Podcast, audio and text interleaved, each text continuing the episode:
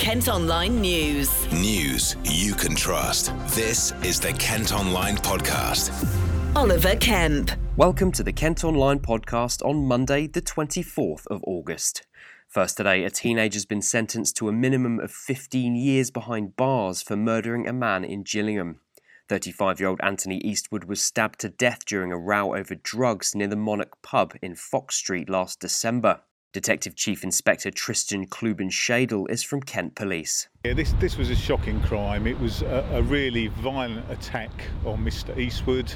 He was stabbed, stabbed a number of times uh, with quite a large knife, uh, so violently that the tip of the knife was actually left embedded in his skull.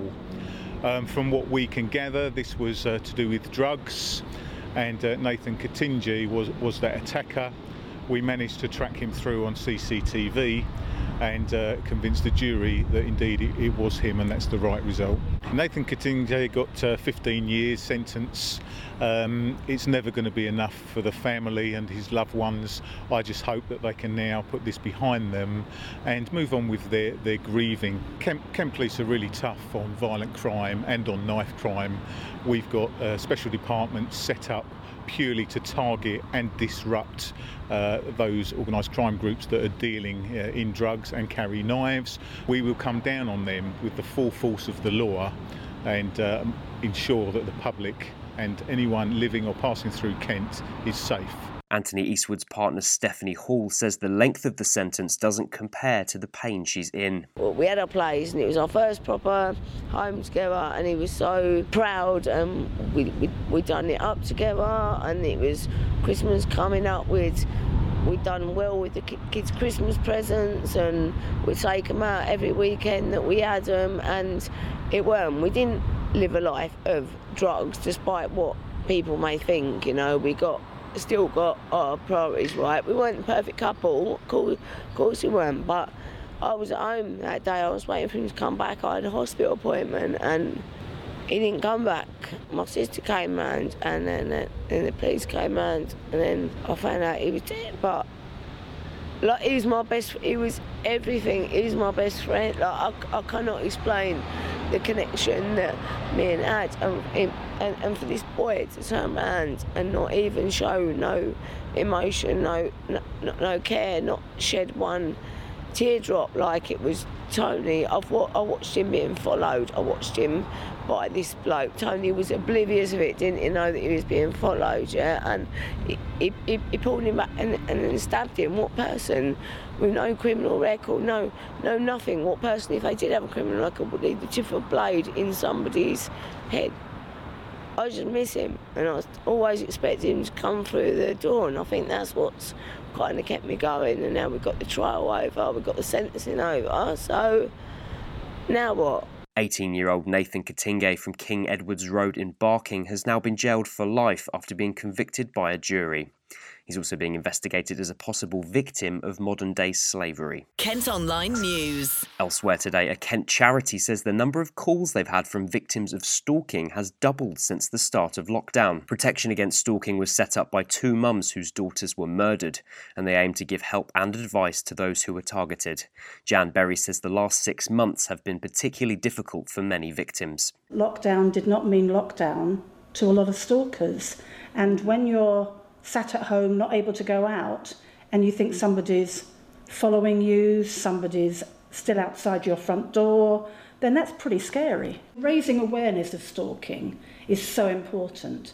But it's not good enough on its own. We also need to make sure that we can support yeah. Yeah. people who are being stalked, both by understanding what's happening in their lives, by putting together safety plans, by assessing the risks. Sue Dunn is also from the organisation and says stalking can have long term psychological impacts on the victim. Many victims have reported to us um, feeling less safe because the perpetrator knows where they are. They know during lockdown they're going to be in their homes. It's about recognising the impact on the victim.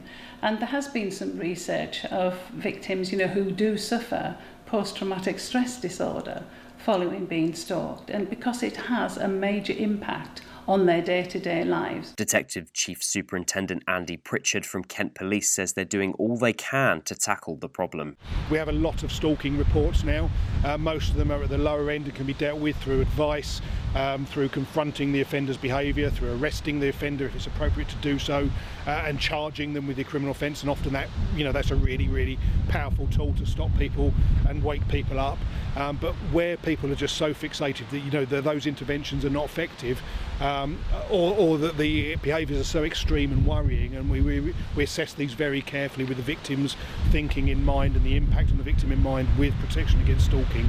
Um, we can put stalking prevention orders in place, and they are a really powerful tool because there's a real consequence if people don't pay heed to that order. In other news, a Kent student who contracted meningitis is urging others starting university to get vaccinated.